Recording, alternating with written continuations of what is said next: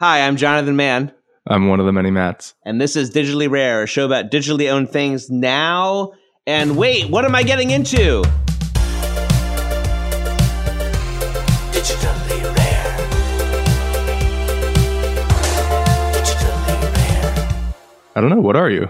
Yeah, what am I getting into? So we're very excited because we have a rare two guest show True. here. If this were an NFT collection with metadata, this would be a rare, a rare This episode. would be a rare entry. yeah, high rarity score. We have two, I dare I say, music Web3 deep thinker superstars Mhm. here with us today. We have Black Dave. Say Hi. hello, Black Dave. That's Black Dave. And Verite as well. Hello. Woohoo!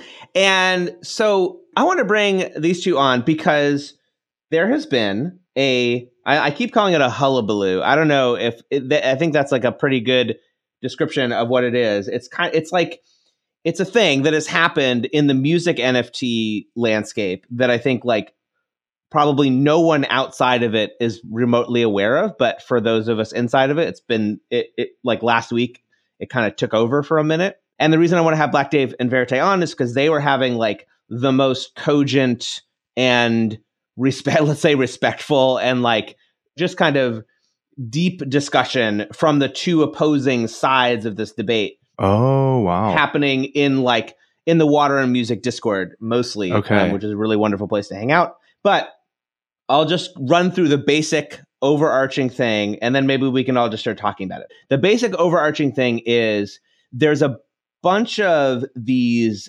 music aggregating apps that have appeared Mhm, mhm. one is called Ooh La La. There's Future Tape, which is by the same guy who made Hype Machine, the, the blog back in the day. There's Spinamp. And what all of these aggregators are doing, Matt, as you might imagine, is they're just scraping IPFS, Okay. looking for audio, cool. and ingesting it and putting it all in a package whereby Uh-huh. You can listen to a Verite song, you can listen to a Black Dave song, you can Oh, hear a like Jonathan Mann SoundCloud song. style, making Yes, it a, very- a music player. But then the thing was, Mhm, was that mhm. some musicians sort of unaware, I think, to the extent at which when you put your songs on IPFS, how public they are, discovered that their music was on these aggregators right and suddenly. felt and Totally. felt a little bit rug pulled, you know, felt a little bit like, wait a minute, I thought this was the opposite of what we were trying to get to, where I right, own my they stuff. couldn't have known. It's- Ah, and so there was this very like tricky thing where I think for me and for Black Dave, Web3 means this kind of interoperability and this kind of like this layer of things and we we can monetize because of the NFT side of it. It has this different thing. But for Verite and for many of the other people, this feels like a rehash of Web 2. This feels like we're being Ah, taken advantage of as musicians. So, Verite, I want to start with you and start with specifically your critique because the critique that comes back is like, well, they're not making any money, right? But you have a critique specifically about that, which I think is very important and, and I think a great point that, that, that I think you make. I think it's really interesting also explaining this to a new party, right, that hasn't necessarily been involved in the conversation. And so it really does reframe it a bit. But I think from my perspective, I want to clarify that I'm not actually even against aggregation, right? I was aware that the aggregation was happening.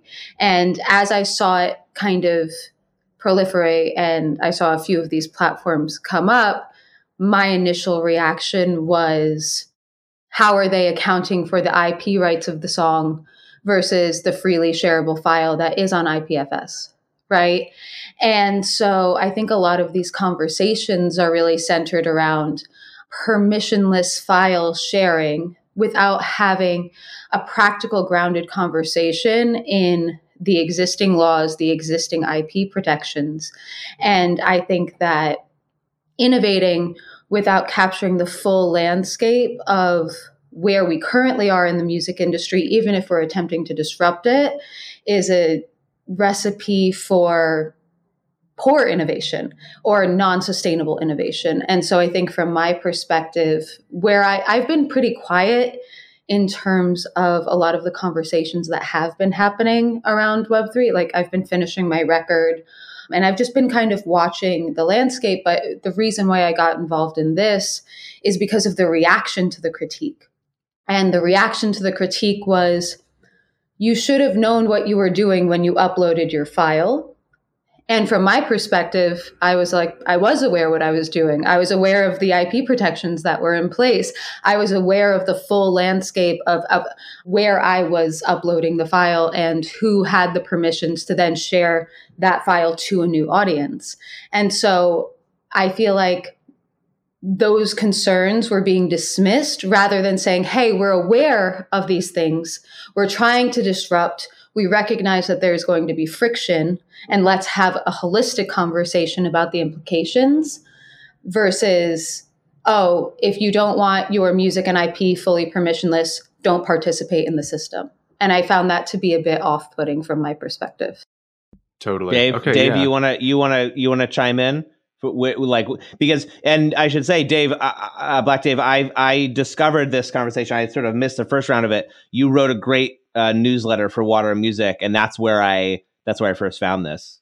So I, first of all, completely agree with Verite. I think that all of these things are super important.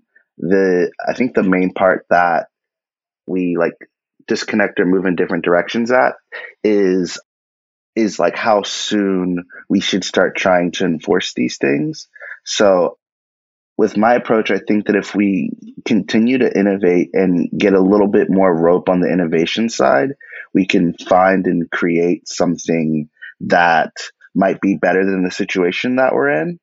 I also like on the side of like this is just how it is. I think that for me, I knew that I was sort of playing in a in an open playground, especially like a like a playground where like a lot of things that we know aren't quite the same in hopes that we can figure out something new. I do want to eventually as well get to a place where our licenses and our rights and all of that are being recognized. I just worry that if we slow it down too soon, then we might run into, we might end up closer to where we started than we probably could have gotten because we tried to slow down too soon. I'm definitely interested in, I think, especially, and this is something that I think is a conclusion that everyone can agree on. Um, trying to learn more before we sort of lift the pitchforks. I think a lot of the the conversation was being led by people who don't fully understand the landscape. Verite and I have been in Web3 for a couple years now.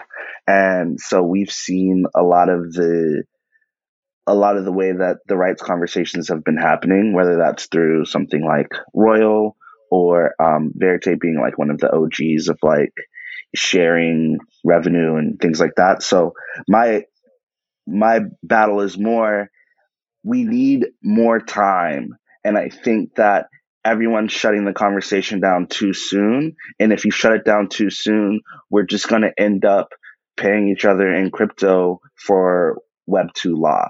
Yeah. Black Dave, you were very in and out of that, but I think we like we, you're choppy, but I think we got the the idea. Yeah. Verite, do you want to like respond to? I think the the main thrust of that was basically like we're so ear we're so early in this that if we like start putting the brakes on too soon, that Right. And this feels kind of like it parallels DAOs in that, like, yeah, DAOs do a lot of the same things as like the LLC, but part of the the beauty is that we reset from scratch and then very clearly slowly adopt all of the good ideas from the last 5,000 years. But it's the freedom to change those ideas that I think is what makes people really excited about it. It is something that came up in my head when I was hearing your your take. Yeah, it's interesting because from my perspective, again, I'm actually really not opposed to pushing the boundaries. And I've been someone who has kind of pushed the boundaries in my own right. I was gonna say like it should be said that you know as as Dave pointed out like that you this is definitely something that you've been on the forefront of is yeah. But uh, from my perspective, again, the reason why I even got involved was because there was a whole dismissal of the fact that they even existed, right? The fact that these rights existed. And so what it was doing was setting a precedent that when you mint an NFT, essentially the IP is now public domain, right? Which has never been in any conversation about the rights that are implied when you are minting an NFT. And so, from my perspective, it's a really slippery slope to set a precedent in the name of innovation where artists are implicitly giving rights away. And I feel like we have an opportunity to explicitly give those rights away. So if and when somebody wants to include IP rights in an NFT, we should now be considering that or and or if aggregators are going to aggregate, be clear that you're doing it in opposition of those rights with the idea that you can take it down by request or create an opt in to help prove your business model. But I think it was, again, the tone of the conversation in the name of innovation that made me really wary because, again, it's IP rights for an artist is like a lot of the value that we keep and retain. And that value can be monetized. And I think that I really approach everything that I do in this world of Web3 from a standpoint of really advocating for artists to build their own. And we do that in collaboration with platforms, but a lot of times the artist platform relationship as it grows and scales starts to come into opposition. I really like the opt-in model right. for these sorts of things. It sort of parallels the NFT royalty debate, where my argument is if the contract says it wants to monetize its work this way, it should be respected. But I think um, part of that is like the ability for a contract to also opt out of this thing and choose a different monetization mechanism. I guess with artists, it's like holding back supply or something like that. There's a bunch of different ways to own equity in your work and royalties are just one of them. And so it feels like uh, perhaps a similar parallel here with like rights. And I guess I'm not super familiar with the music industry. I've learned most of what I know from Jonathan via osmosis. But what are the specific qualities or uh, rights or IP things that are relevant here and are being, I guess, ignored by the aggregators? That's a really good. That's a really good point. Verite, do you want to you want to take that? Yeah, and I I'll be transparent. There's a limit to my education on this, but I can explain it from from what I know and have totally. experienced. So essentially every song has two sets of separate rights. Right? There's the rights of the recording and then there's the rights to the underlying intellectual property that exists in that recording. So one is like it again, the specific master file and then one is the content, the melody, the lyrics, etc. And so when you're uploading a file to anything, to Spotify and to IPFS, right, wherever you are, there's actually two sets of royalties that get triggered for each. And so you get paid separately for the recording rights than you do for the copyright, for the publishing. Gotcha. And so okay when you're uploading a file, in my understanding, yes, it is free and permissionless to share. And again, like I believe music should be free. It is free. You can rip my music from any corner of the internet, and like that is totally actually fine with me. But again, it's the idea that when you communicate that IP to a new audience that isn't the original intended audience, it actually legally requires a license or a set of permissions. And so that is the law as I currently understand it. And what the aggregators are doing is taking it from its original location and transmitting the IP and the file to a new audience. And while you can do that, right, again, the technology allows for it. It does. yeah. it, it doesn't mean that you can. And again right. i'm i'm not against i'm not asking the aggregators to take the music down. Like i'm here for pushing the boundaries but like we need to innovate while knowing what we're innovating against in a way and and having a full and holistic conversation rather than saying oh these rights just don't exist. We can do whatever we want because we can. Because like i can also create a streaming site and upload a bunch of MP3s to it. but can I? Should I? Is it ethical? And so those are the com. I, I feel like I am a bit of a an outlier in this conversation, but it's Mhm. coming from my history of existing in the traditional music and kind of bridging into this world where I want a sustainable future for artists and I don't want them to give up too much in the name of innovation and then five, ten years down the road recognize that the unintended consequences of doing so. Advertisement, let's go. JPEG's got you down? Buy a song a day today. The floor price is low and the music will change your life. Why, just listen to this testimonial. After I bought a Song a Day NFT, I understand why kids love Cinnamon Toast Crunch. Wow! Visit songaday.co slash cheap. That's songaday.co slash cheap.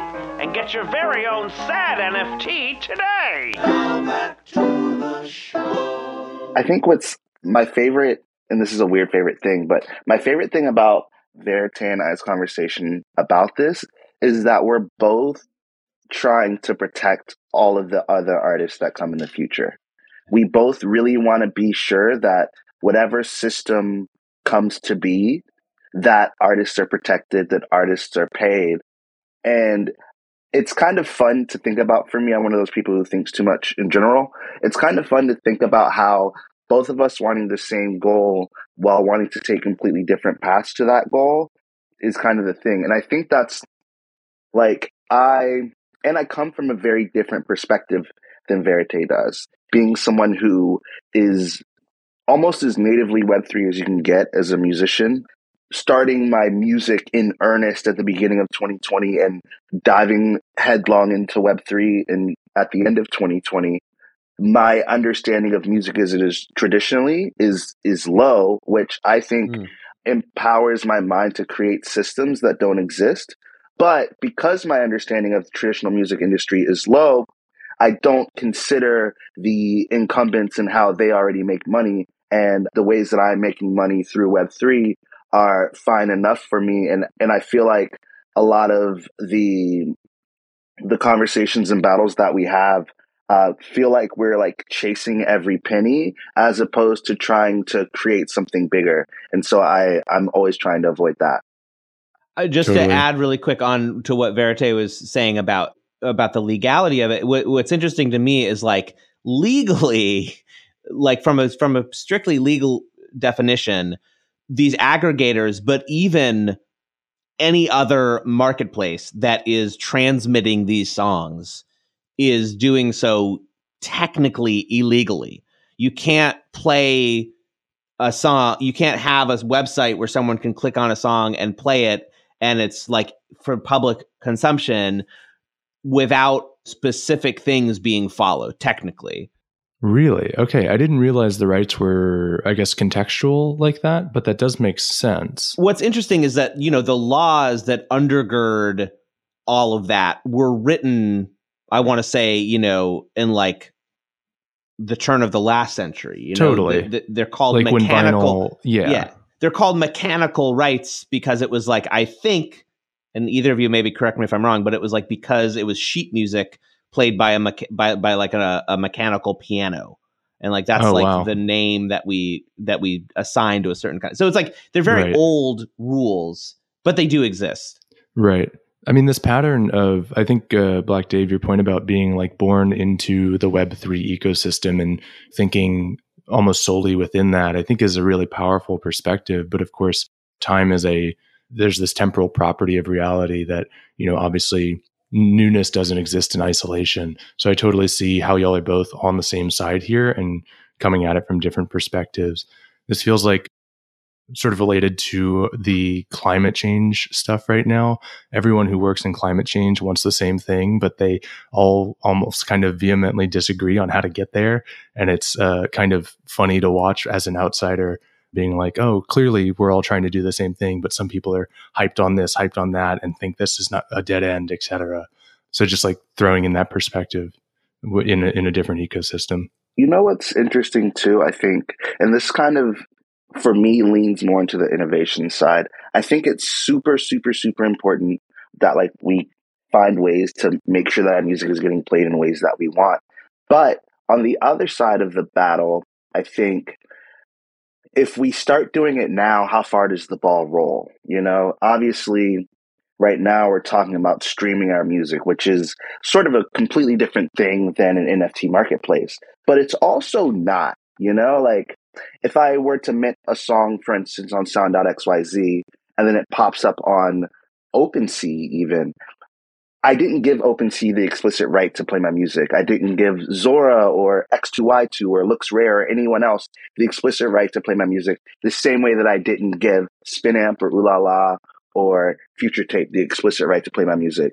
If we start to try to shut things down now, I worry that the types of ideas that can be sort of brought to the forefront are are going to be tough to sort of continue to create because not because I just I just worry that it could snowball into well you can't even have your music on other marketplaces. And of course we just say opt in and opting in is a is a fine solution. And this this actually I think plays into the quote unquote other side we may already be too late for an opt in and now we only have an option to opt out because of the the nature of how this technology runs where it scans the blockchain for certain things there have been like a ton of interesting solution based conversation as well. A lot of people are interested in creating sort of like an on chain license that you can call through whatever, you know, whatever code. And that recognizes whatever licenses that comes with the music NFT.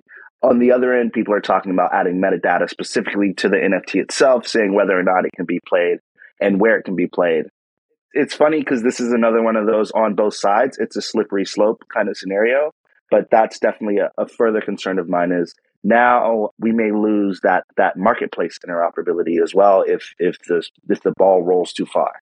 Totally. It's that unknown unknown of like if you close off this possible future, you'll never know what could have been in terms of like technical innovation or alternative revenue models or whatever it is. But I think we're talking about a wicked problem, which is essentially like basically an unsolvable contradictory problem where you solve one aspect of it and it creates a whole nother version of the same problem. Totally. Climate change is a really similar example of that. But I think for me, I don't want to shut anything down or stop it. Right. I, I again, it's like I'm not taking the music off aggregators. I recognize that technically on OpenSea, it's an exploitation of the IP rights, et cetera. And I'm also not issuing a takedown of that. And so I don't, I think that there can be a balance of all of this. And when I look at it, I really feel like there are a lot of moving parts and we're dealing with an antiquated right system. But ultimately, the implications need to be in the conversation as we innovate. Because what I fear is that every platform is super artist friendly when they need the value of the artist to prove their business model. Right. Mm-hmm. And and essentially what you have right now are a lot of platforms being built that are utilizing you have some that are marketplaces catalog sound OpenSea etc and now you have this additional layer of aggregators but the sole value of an aggregation platform is the IP and and the music of the artists they're aggregating. And my fear is that platforms and businesses will be built off of the art that they're aggregating with or without permission and that value long term as all of this scales isn't going to be returned back to the artist which is essentially what we're dealing with now. It's what happened with SoundCloud, it's what happened with Spotify, and artists never capture the value of the companies that are built off of the art. And man, oh man, this is a point of yours that I really appreciate. Specifically, you know, the idea that these aggregators, especially because of you, because like you're saying, the, the difference here really is like on the marketplace like side, intent it's a different of intent. It's also a different monetization. Like the way that OpenSea makes money, right, is off of a, a percentage, uh, and so whatever. But like your point, Verite, that these that these uh, these aggregators currently, I think most of them, I know, I know, like Future Tape got brought under the Zora umbrella, and Zora like many of these other companies, is VC funded. And we learned that, you know, Ooh La La is VC funded. So these companies are getting large sums of money from VCs, as one does. And I think it's a very valid criticism from a Web3 perspective, especially that the model is supposed to be that the people who are creating the value capture that value and the but right now the value is is being solely captured by the people who are making these aggregators through the through getting this VC money. You know, we're not seeing a penny of that VC money, and that I think is a that that to me is like a really it really drills down. I think Verite on like your your bottom line point, which is like maybe we should be seeing that uh, some of that VC money like that. We we're the only we we are literally the only thing creating value on those things, and so we should be cut into that equation from the very beginning somehow. And I think maybe yeah. Anyway, yeah. Go ahead. No, but this is a point where where Dave and I actually like we see the same end goal, but we diverge in in process because I think a lot of again, stemming from this conversation, a lot of what it's been is, oh, well, we'll develop the roadmap eventually. And I think if you look historically, the roadmap doesn't get developed, right? Because at the end of the day, if you're raising X amount of money, you know, oh, that money, you have to become profitable. I think that that is part of disillusionment that maybe can happen in web3 again that like because it's so community focused because everybody is you know working together developers artists etc those lines are blurred without recognizing that at the end of the day companies that raised raised a million dollars have to become profitable at the cost that it becomes to do that. And I think from my perspective, again, I see the unintended consequences of trusting the long term roadmap of all of this versus. I, I, I, have a feeling that we should be building with intention from the top. If, if your plan is to add value back to artists, like let's figure out a way to bake that into the process from the beginning also adding muscle to what Verite's saying, and this this has been my actual stance on the on the royalty conversation as well, is like when companies when these like web three companies are getting started, you kind of have to look at who the like who the product is and who the customer is, right? And I think what happens is when these platforms start, the artists are the customer, but quickly we become the product when it's time for the platform to get VC funding. And then once the platform gets VC funding, the artists are still the product, but the new customer is now the collectors and they start moving in that direction. And I think that like this of course is is a concern of mine as well and and I would love to see scenarios where those who really like put forth effort towards the building of these different platforms receive equity in these platforms I know there's like a ton of legal stuff that's in the way of that, but I still think that like more effort should be made in that direction. A lot of these marketplaces, especially on the music NFT side, they'll raise money and we'll make one, two, three Ethereum on our sales. And the next thing you know, they've made 15 million. And we're like, oh mm-hmm. wow, this this platform's made did a 5, 10, 15 million dollar raise. I only made three Ethereum, but I also brought 90, 100, 200 collectors to this place. And now they're using it. And if I didn't show up, then it wouldn't be like this. Is three Ethereum enough?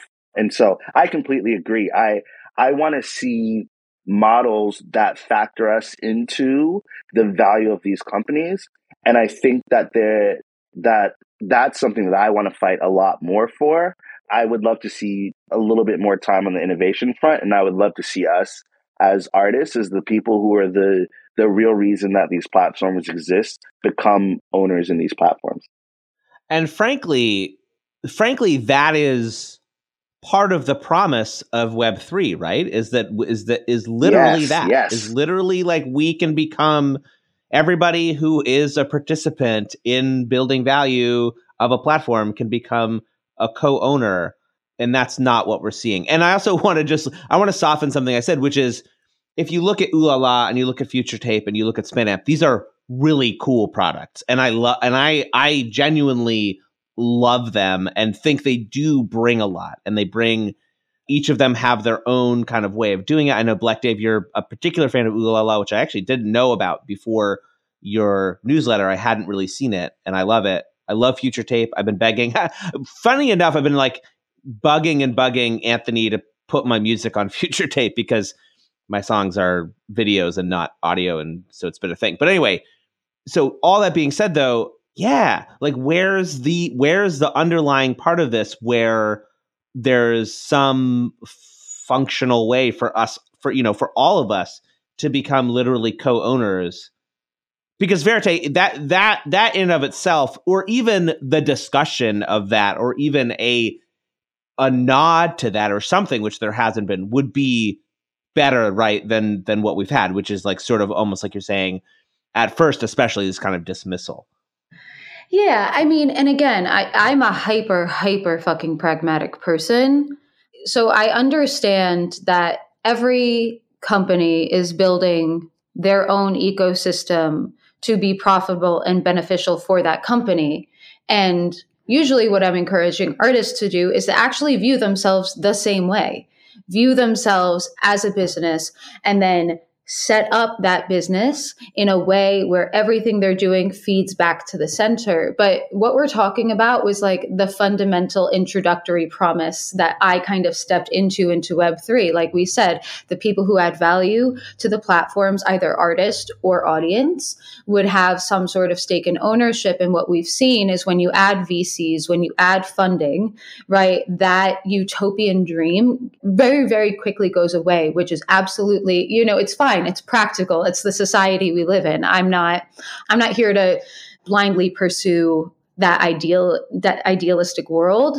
But that being said, when then the conversation turns to, well, every NFT you've uploaded, you no longer have IP rights to all of a sudden, right? Because again, that also is in the conversation. All the conversation was you've retained the IP, the collector doesn't have the IP, the platform doesn't have the IP, it, and it shifts so quickly in the favor of companies that are trying to build profitable businesses in my head and and not only that the amount of focus groups, cohorts, people who hit me up to be on their platforms where I say no because I'm being offered no compensation. It's like, if you want me to advise for your company, we can set up a retainer. If you, uh, it's some sort of equity share, etc. And my issue with the assumption that I now have profiles on all of these platforms, which implicitly shows that I somehow support them from an external perspective feels presumptuous to me, right? And again, it feels antithetical to what we're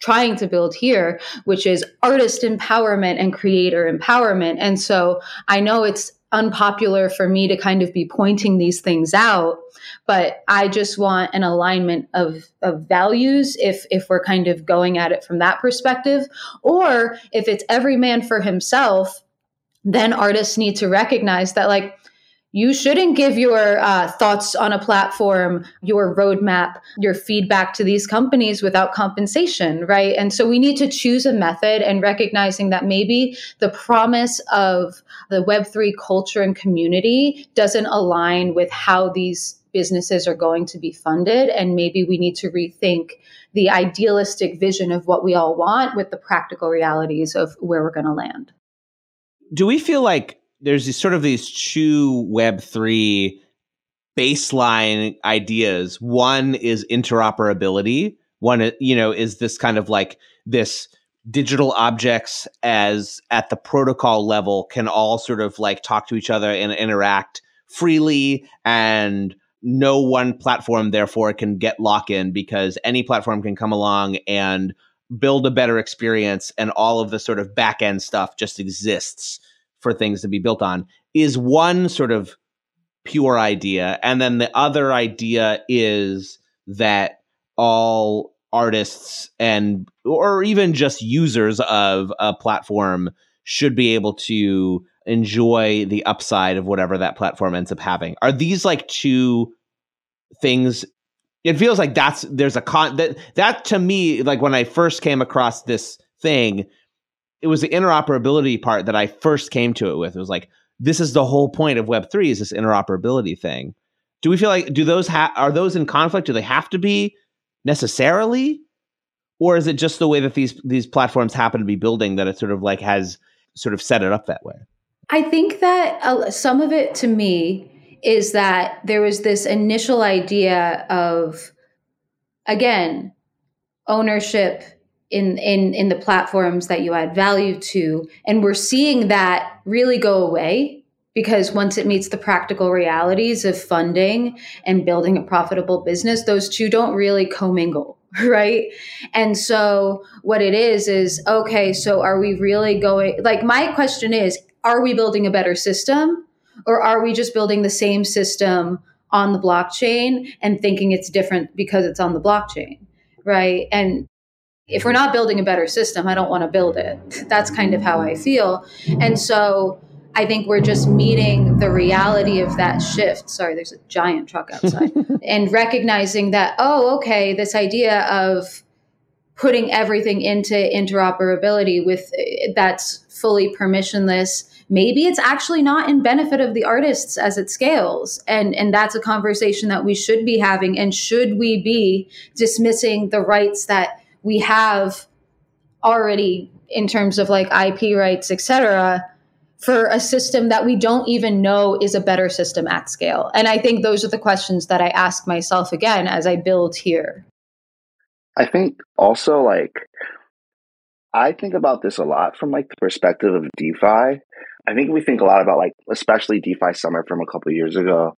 Like and if we think about the the group of airdrops that us as people who've been existing in the NFT realm have been sort of going through, there are opportunities for us to win down the line. The the opportunities aren't necessarily directly in front of us and and the biggest opportunity we have right now is just selling these tokens i think that as as like a collective because i do believe that like consensus kind of wins in a decentralized world.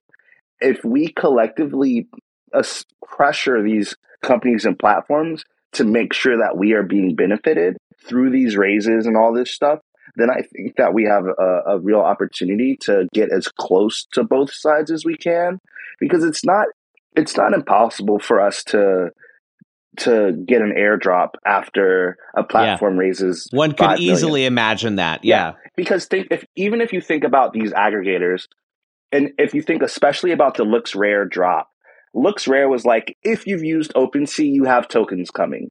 And I think in the same manner, it can say, if we've aggregated your music, you have tokens coming. I don't think that's impossible. I do think that we are not creating a culture that enforces that or that tries to push these platforms in that direction.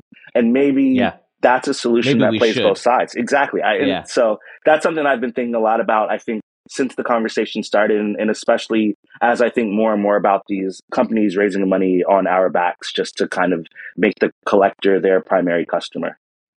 Yeah, one could imagine an airdrop based on, you know, how many times the song is played or like some, you know, like you there's some base just for just for being on the platform and then there's like some kind of multiplier. The difference though with that would be that would be cool there's also you know like just this idea that the tokens because of the way that tokens work they're not securities and so they can't necessarily be actual ownership and that's a whole other conversation like yeah like how that does how seem cool- like a pain point because yeah. it's like the simplest yeah. thing would to do would be give people who make the product what it is equity in its success exactly because that's how valuation. But that's hard measured. Yeah, I do want to shill my friend's project. It's called Fairmint. The, these guys actually live right down the street from me in West Hartford in, in, Connecticut. Weirdly enough, but I'm such a fan of theirs. They actually do have a, a system called Fairmint where you everybody on this call will really enjoy this. Actually, they're like officially securities, so they're tokens. They're like real deal, like legit legal securities and they're sold on a bonding curve that basically never ends, you know? And so you can like invest in any any company that's on Fairmint, like you can actually invest in at any time. You know, in the earlier you invest, it's lower, and the later you invest, it's, it costs more. Got it. So it's not like a specific round; it's a bonding. Curve. There's no specific round; it's just endless. and man, it would be so cool to incorporate something like that for something like this, where literally you are getting a token that is a security that does represent ownership stake in the company based on how long you've been on the plat, how long your music has been streaming on that platform or whatever. Like that, what a cool idea that would be. Sure. Yeah. I, I think that's a good point though about like having this ownership or some sort of tie-in being baked in from the beginning though because yeah living on a prayer of an airdrop isn't the way to go even if it does you know is perhaps more likely to happen in web3 but as Dave is saying, like this, we have this opportunity now to we do to push this. Verite, what do you? Yeah, like what do you think about this line of thinking? Well, here's the deal. I really understand the complexity of it. I understand it, the complexity of it from a builder's perspective and from an entrepreneurial perspective. And so I recognize again that some of these ideals are actually like not practical in reality. And my perspective is always going to be so artists recognizing the practical reality. How can you optimize your business, your world while dealing with the clusterfuck that is going to be all of the platforms that are going to come in and aggregate all of the platforms that you're going to be releasing NFTs on, all of the platforms that you're going to use to traditionally stream your music and distill down. But it's it's one of those things where the lack of intention and then the defensiveness when it's brought up it becomes the issue for me and and this idea of like yeah we'll get there when we get there that doesn't feel like a compelling answer to me when my when I have a profile and an avatar on your website that I didn't know existed. Mm-hmm. Right? And mm-hmm. so again, to me the it inherently feels I don't want to use the word predatory because it's like a, it's it's not the correct word, but it feels like perhaps. Yes, that's exactly the correct word. It feels exploitative and it feels like it lacks a fundamental respect for the art and the IP and the value mm, that artists mm-hmm. add. And so one solution I floated was the opt-in solution because these businesses are trying to prove their model, which they haven't yet in terms of what value returns back to the artist in exchange for having their music aggregated on a streaming platform for NFTs. And the idea that, oh, well, you can opt in. There's a lot of people who 10 out of 10 would opt in for the discoverability. And then if your business model gains all of this traction, you're going to have people begging to sign up. Right. But it's again this idea of we're going to use the artist as guinea pigs, extract all of the knowledge of what they like about our platform, what they don't like about our platform, beta testing, and all of this, and build better without any direct promised value and again it's not i'm not saying these platforms aren't valuable. They do serve a purpose but for a very niche and and and like nascent market right that we don't know if this scales. And so again i'm i'm like artists shouldn't be just so willing to give away their asset for something that we don't know is going to scale in 5 years and that we can build just a bit more slowly and a bit more intentionally to make sure that the unintended consequences isn't a worse system than we already have. One of the things that I think a lot about every time Verite says anything is just like how important it, it is to educate everyone around us about what's happening. And then I think allow them to make decisions based on the knowledge. I think a lot of this conversation came from people who didn't have a full understanding of everything that was going on. And and I think like rightfully so, we shouldn't have dismissed it as this is just how the blockchain works.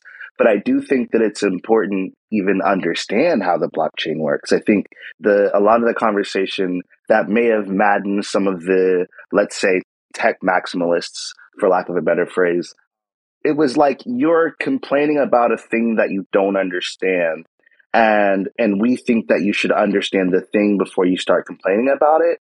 And not only that but complaining about it publicly. And so i think what happened was in partially for me I, I just feel like it was a big education failure but it was also an annoyance that the loudest voices didn't understand the basic concepts. Even i think there are a lot of folks who in the traditional music industry have seen success and know what success looks like through traditional music. And I've seen them argue with people who are pro Web3 because they believe that music is an impossible success model and you're talking to someone who's successful through it. It's really just, I think, everyone needs to understand what's happening. Everyone needs to understand how the technology that they're using works. I think depending on when you came into this space, I like to say class of 2021, class of 2022, class of 2023 now. I like to say that in 2021, a lot of us entered Web3 for different reasons than a lot of people entered in 2022. And the people who entered in 2022 kind of had a beeline for what they were looking for. But if you had entered in 2021, you probably spent way longer than the people in 2022 did on research. There are people who the Clubhouse era didn't mint their first NFT for six or nine months just to learn enough about it. And I think what happened in 2022 was we were like, okay, cool. So the way to get Ethereum is go here, click this, upload that, and you're good. And I think, all right, I, I hope that this is an opportunity for a lot of people to start to look the underlying tech is because I think the underlying tech is also while it can be exploitative like somewhat in this situation, I think that you start to realize the amount of opportunities that we can create if you understand the technology. Can I ask a controversial question potentially? My favorite. Again, I've been I, I am I'm a technically class of 2020, right? So it's like I'm obviously here building for a reason, right? But there's part of me that like I understand obviously the blockchain, what minting an NFT is, but from this perspective of aggregation, I actually don't see the difference of scanning IPFS for, for a file and uploading it than I do like scanning LimeWire and uploading an MP3. Like, I think that from a practical nature, it's actually the same action. And so that's my, that's like kind of the criticism that I'm coming at this with is I actually don't understand how those two things are different. I was thinking about this because it literally is like that, but but the thing about it is is it's as if you as the artist were you know for I, I use Napster. It is literally as if you as the artist put your things on Napster. Putting something on IPFS and maybe Matt, you can speak. Yeah, like, it's like when you uh, you're you as an artist want to put something on iTunes and then immediately it shows up perfectly replicated on Napster, and that's a different context, which has a completely different model, and in this specific case doesn't explicitly include the artist, right? Yeah, and, and and it's again, that's kind of my curiosity is there's a lot of conversation around, well, yeah, you can do this. And then in my line of thinking, I'm just like, yeah, but is that actually creating a better system? Or are we just doing the same shit that's been done, tested, tried, and actually failed? Right. And then just recreating it on the blockchain. Right. And is is that worth pursuing? So again, that's where I'm coming from. The other though thing to, to from my perspective too is that there is this idea let's let's let's leave aside all the discussion we had about about like owning the platform. There is this underlying idea that that let's say in the napster era had songs been able to be digital objects in the way that they are nfts now that the freedom for songs to be absolutely free and and just wildly just go wherever they want would possibly work because the value could accrue mm. back to the NFT and thus Totally. back to the creator. Like that that is a layer that we have now that we've never had before. And so there I think there is an argument that That this time the time is a spiral, but this time is different. because we have NFTs, we have these digital objects into which Right. can pour all of that energy and money and value from It's around possible. the internet. But Yeah. that also is a bit of a, a dream, right? I think It's also yeah. if if we go back to the Gary V 99% of NFT projects will fail, yeah, 99% of music NFTs will also fail. sure. Yes. And I think that uh, uh, not enough of us are looking at that. There are a lot of people who are frustrated that this isn't working for them because people keep entering Web3 thinking that as a musician, you can make $100,000 a year. It's And- yes. I haven't even made a hundred thousand dollars in two, and Yeah. I'm on a podcast right now. So it's like you know, like I'm not sure that what we're doing is we're re we're putting the hope that everyone can be the one percent in this situation, and I and I I feel that that is definitely dangerous to put forth where we say, oh well, you could be successful through the perpetual sales of your NFTs. So it becomes sort of a dangerous uh, thing to propose to everyone. Totally. I do think that Napster saw this digital information the way that, you know, the internet sees it and the way that consumers saw it, which is that it was infinitely reproducible and kind of demands to be free, not in the monetary sense, but in the access sense. And I think Web3 obviously inherits a lot of that perspective.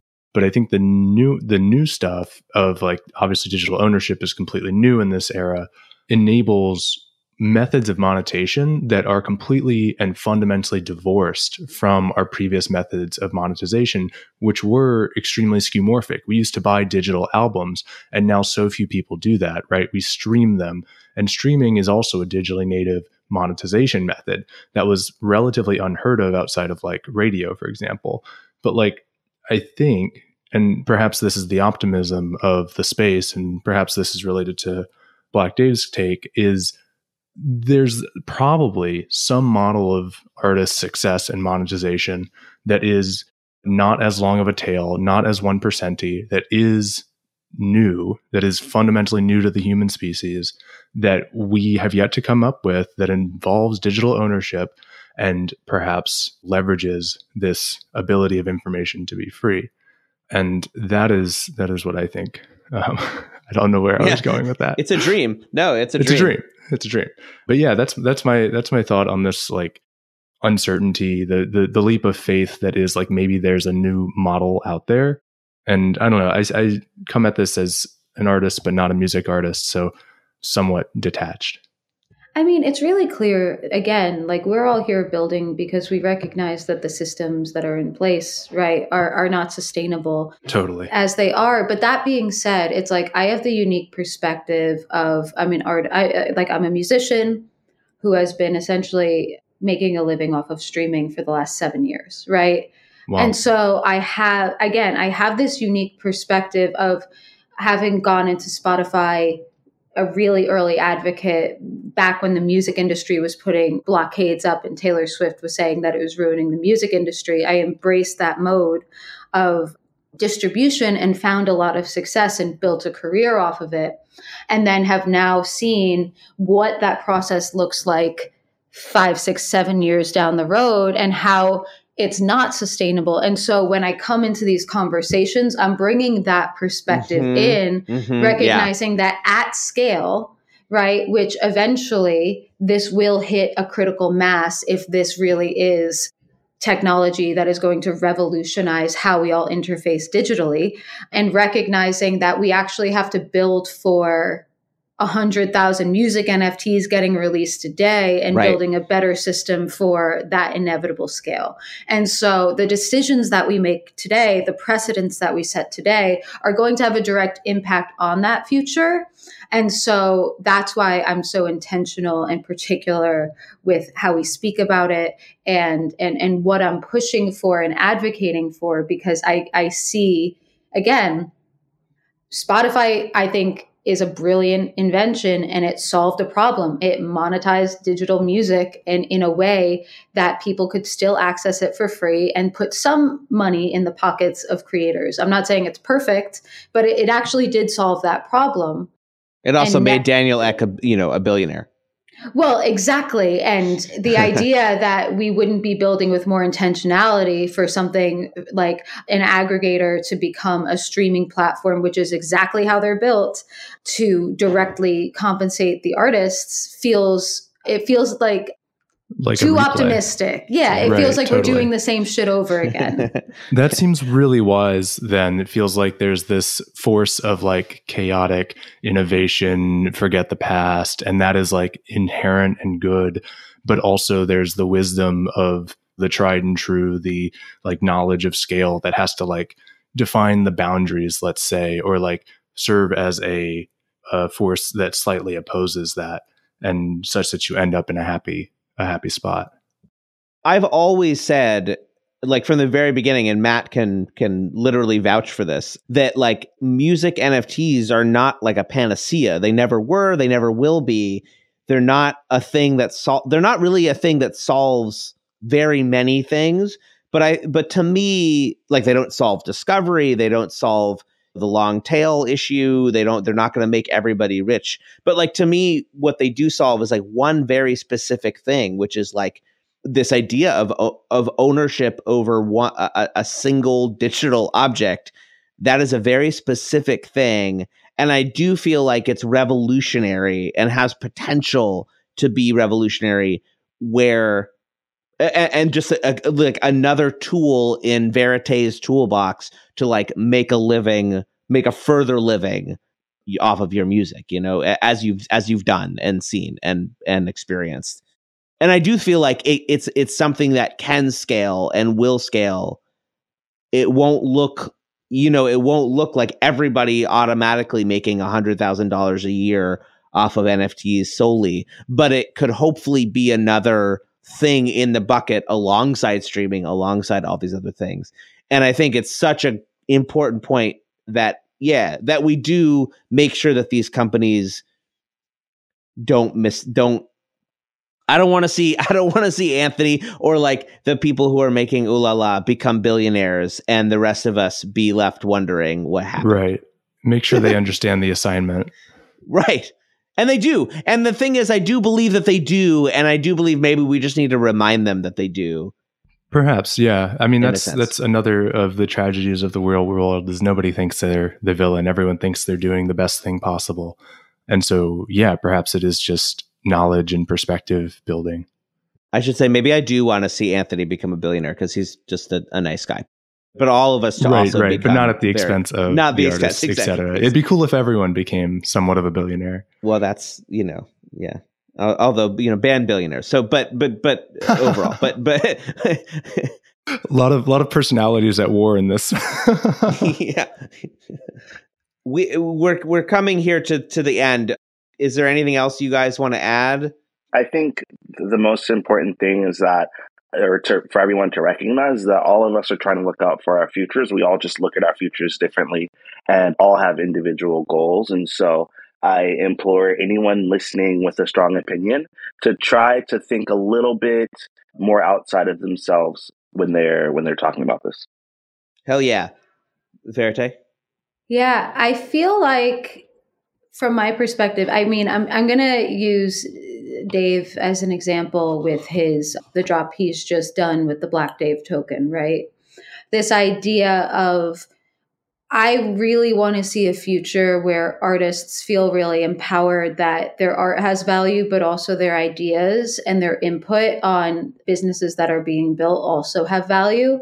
And I think Dave's doing a really innovative thing with this idea of like, hey, you want to talk to me about my ideas? You want to talk to me about Dave is like a brilliant, brilliant human, that those ideas and conversation should be compensated. And I think that that is really an example of what I just urge all artists and builders to do. It's like if you're building a platform and in, any other line of work, if you're seeking an expert opinion, you're going to pay for consultation or you're going to be giving advisory shares etc and i think in this world those lines get blurred. And as we start to really figure out okay well, how are we building? What are we building to just keep that in our minds. And it's just like, there's no, I actually have to buy some Black Dave tokens, but there's no way I'm going to ask for Dave's advice without having a bunch of tokens in my wallet to kind of prove that I'm supporting him and essentially compensating him for that work. This is a perfect segue because the next thing is for Black Dave to tell us where to find him on the internet and also just to shill the hell out of uh, his new project. So, Black Dave, take it away. I full permission to shill to shill. I try not to. I try to just like, if context allows, then sometimes I talk about what I'm doing. So thank you. The simplest way to find me these days, especially in Web3, is at blackdave.xyz. I just launched last week something called Black Dave Token. The tagline is Black Dave Token, your money, my ideas. And the general concept is that I think, like Verite is saying, a lot of people in this space believe that I'm really smart and that I have the capacity to build something really great in Web3. I think this is an opportunity for everyone to put their money where their mouths are. I believe that not only do individuals support and respect me, but organizations, entities, institutions, etc., do as well. So I would love to see them, especially buying Black Dave tokens in mass. I am trying to raise 200, or not trying to, I am going to raise 250 Ethereum across 1 million tokens. So every 400 tokens is 0.1 Ethereum. So I'll be uh, I'll be on the campaign trail for Black Dave token for quite a while. But I am super excited to use this as a blueprint for artists to be able to find a way to make the most out of like who and what they are and what unique perspective they bring to the world and to specific industries. I am the proud owner of 400 Black Dave tokens, uh, blackdave.xyz. Verite, where could we find you these days? You can find me at Verite on all social platforms. And like I just finished a record and earlier earlier this year I kind of set out my strategy, which is high value digital scarcity. I'm just like the music is fine art. And so I, I haven't been minting very many NFTs, but the ones that I do are are kind of from that perspective. And then a lot of focusing on the fan experience and, and bridging this technology to meaningful experiences with fans who are not privy to Web3 and aren't in this ecosystem. So, running a lot of experiments and activations around that, which has been interesting. I love that idea of just experimenting with your existing fan base and figure out what works. And Matt, you'll you should look up Verite's hoodie. There's a there's like a hoodie with with with some cool NFC capabilities Ooh. that that you that you would enjoy. You know I would. and uh, okay, so yeah, so you can find Verite on Twitter at Verite everywhere. Black Dave at I believe it's just Black Dave. Is that right? At Black Dave. Yes, at Black Dave on Twitter, but it's Black Dave Black Dave on Instagram. Just find me on Twitter. I appreciate the Instagram look, but find me on Twitter. Hell yeah! You can find Matt as always, at one of the many mats. You can find me at Song a Day Man. Thank you both so much for joining us. I feel like this was like just exactly what I hoped it would be, and it was great. Thank you for having us. Yeah, of course. I mean, always happy to talk with you guys. And as always, we will see you next time. Thank you so much.